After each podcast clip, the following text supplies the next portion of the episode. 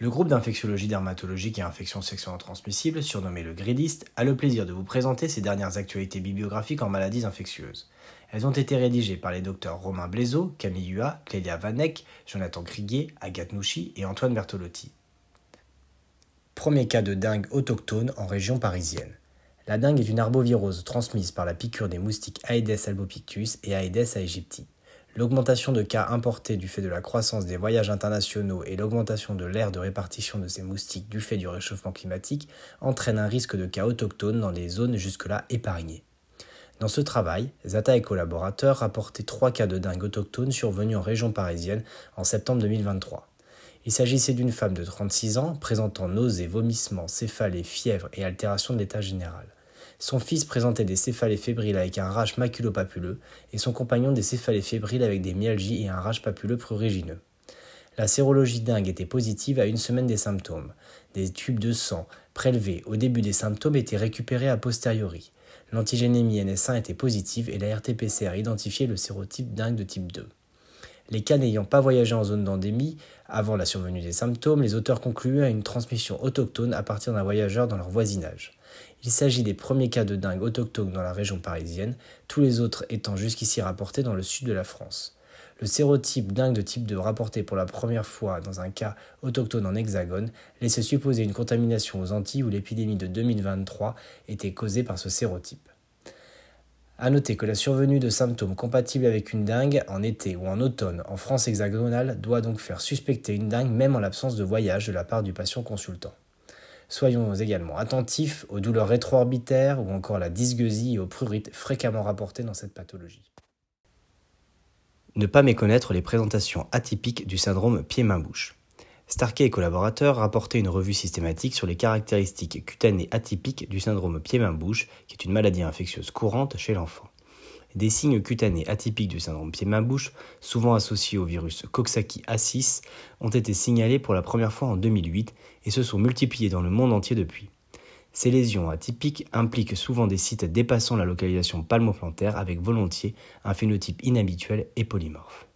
Ainsi, 85 études ont été incluses pour un total de 1359 cas dont l'âge moyen était de 2,4 ans avec une prédominance masculine de 61%. Les signes les plus rapportés étaient des vésicules dans 53% des cas, des papules 49% des cas et des bulles dans 36% des cas. D'autres présentations cliniques simulaient un eczéma herpéticum dans 19% des cas, du purpura ou des pétéchis dans 7% des cas, et des lésions imitant un syndrome de Gianotti Rossi dans 4% des cas. Les sites atypiques comprenaient les bras et ou les jambes dans 47% des cas, le visage 45% des cas et le tronc 27%. Le CVA6 a été identifié dans 63% des cas.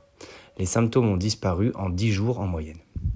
Au total, 16% des cas ont reçu un traitement, le plus souvent par acyclovir, antibiotiques intraveineux ou dermocorticoïdes.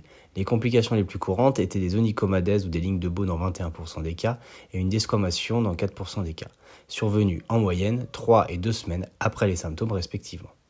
En raison de phénotypes inhabituels ressemblant à d'autres affections, le syndrome pied-main-bouche atypique doit être connu des praticiens car il peut être mal diagnostiqué et conduire à des investigations, hospitalisations et traitements inappropriés et inutiles. Si cette revue s'intéresse uniquement à des cas pédiatriques, il est important de rappeler que le syndrome pied-main-bouche existe aussi chez l'adulte, avec une clinique encore plus atypique et méconnue, source de confusion diagnostique. Face à un cas possible de syndrome de pied-main-bouche chez l'adulte, l'anamnèse est essentielle car elle rapporte souvent un comptage infantile. Rappelons que le diagnostic est clinique, cependant des PCR peuvent être réalisés au niveau des vésicules cutanées ou en nasopharyngée. Dans les selles, l'expression du virus peut être identifiée jusqu'à 12 semaines après l'éruption. Un homme sur trois est infecté par de l'HPV génital dans le monde. Bruni et collaborateurs rapportaient une revue systématique avec méta-analyse évaluant la prévalence de l'HPV génital dans la population masculine générale. Les critères d'inclusion comprenaient des enquêtes sur des populations d'hommes de plus de 15 ans ou des études de prévalence de l'HPV sur des échantillons d'au moins 50 hommes sans antécédents de pathologie HPV induite ni facteurs de risque connus et se basant sur des frottis anogénitaux détectant l'ADN de l'HPV. Par contre, les études auprès de populations présentant un risque accru d'infection par HPV ou basées sur des échantillons d'urine, de sperme ou menées uniquement auprès d'hommes circoncis étaient exclues. Ainsi, 5685 publications provenant de 35 pays et retrouvées dans des bases de données de type Embase, PubMed et autres euh, ont permis de détecter 65 études comprenant 44 769 hommes et permettant d'obtenir une prévalence globale pour tout HPV de 31% et de 21% pour un HPV de haut risque. L'HPV 16 était le génotype d'HPV le plus répandu, suivi de l'HPV 6. La prévalence de l'HPV était maximale entre 25 et 29 ans et similaire en Europe, en Amérique, en Afrique subsaharienne et en Australie. En Asie de l'Est et du Sud-Est, elle était moitié moindre. Presque un homme sur trois dans le monde serait donc porteur d'HPV génital et près d'un homme sur cinq par au moins un type d'HPV de haut risque. Ceci souligne que les hommes sexuellement actifs, peu importe l'âge, constituent un réservoir important d'infections génitales par HPV et montrent l'importance d'inclure des hommes dans les stratégies de prévention. En France, la vaccination par garde d'asile neuf est recommandée par la HAS chez les garçons et filles entre l'âge de 11 et 14 ans, avec un rattrapage remboursé jusqu'à l'âge de 19 ans et 26 ans pour les hommes ayant des rapports sexuels avec les hommes. Rappelons que les dermatologues peuvent tous être acteurs de la promotion à la vaccination à l'HPV lors de leur consultation avec des adolescents, typiquement la consultation acné. Prévalence élevée du cutavirus dans les prélèvements cutanés des patients avec un parapsoriasis, une piste physiopathologique.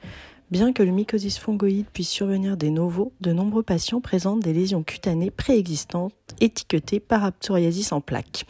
La cause exacte des lymphomes cutanés T reste inconnu, mais une hypothèse serait qu'une stimulation antigénique chronique virale pourrait induire une prolifération des lymphocytes T qui évoluerait vers la malignité.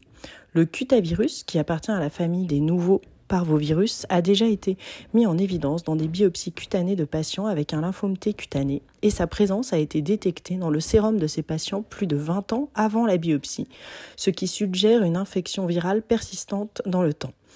Morange et al. ont étudié dans cette étude cas témoins rétrospective monocentrique la prévalence de l'ADN du cutavirus dans la peau des patients atteints de parapsoriasis par rapport à des témoins sains. 13 patients avec un diagnostic de parapsoriasis ont eu des prélèvements, deux écouvillons et une biopsie en peau saine et en peau lésée respectivement, qui ont été comparés avec 171 écouvillons réalisés chez 51 volontaires.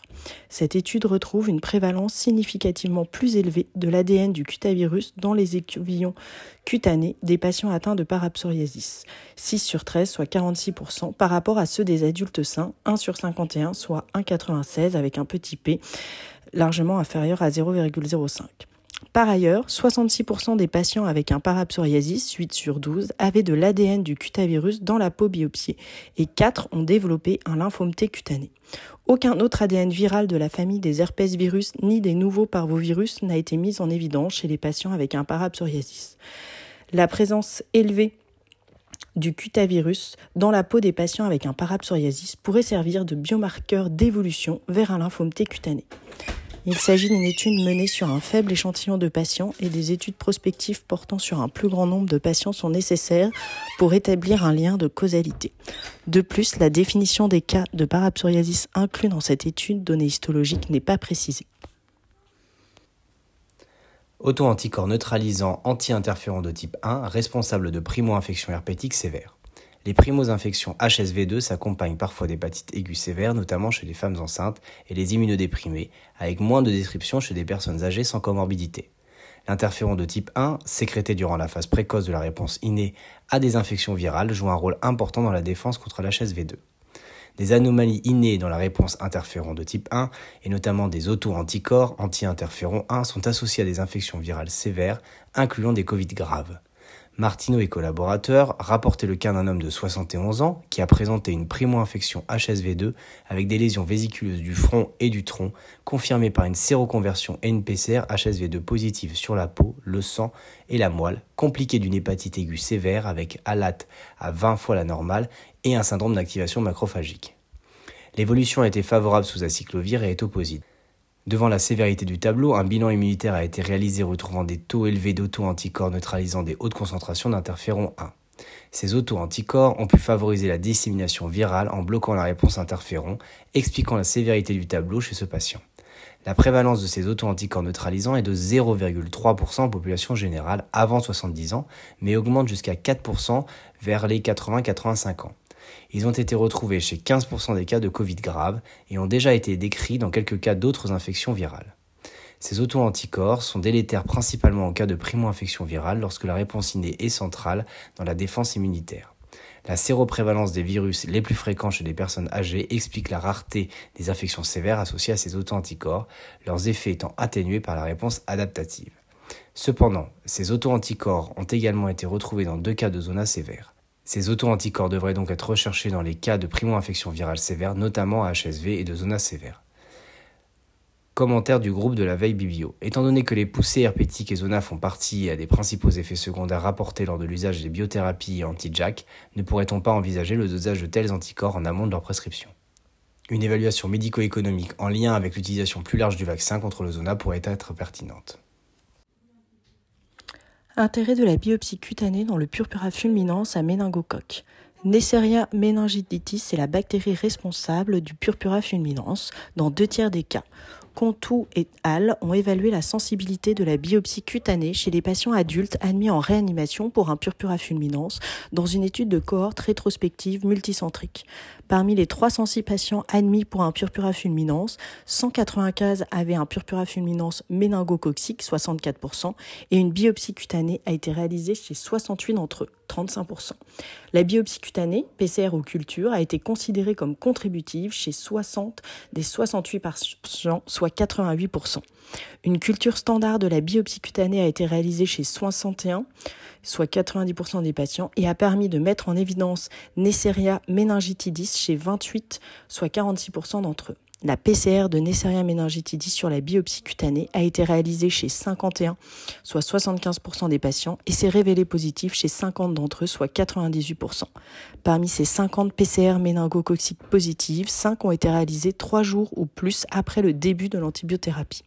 La biopsie cutanée était le seul examen microbactériologique positif hémoculture et ou ponction lombaire stérile dans 15% des cas. La biopsie cutanée est un examen facile à réaliser chez ces patients, parfois en CIVD, avec une bonne sensibilité pour le diagnostic microbiologique, même à plusieurs jours après l'instauration d'une antibiothérapie. Compte tenu de la rentabilité élevée de la PCR par rapport à la culture conventionnelle, la PCR méningococcémique sur biopsie cutanée doit être systématiquement envisagée chez les patients avec un purpura fulminans. Les auteurs ne déclarent pas de lien d'intérêt. Ils remercient le bureau du grédiste et le professeur Olivier Chaussido. La version longue de ces actualités bibliographiques est disponible sur le mini-site du grédiste. Au plaisir de vous y retrouver.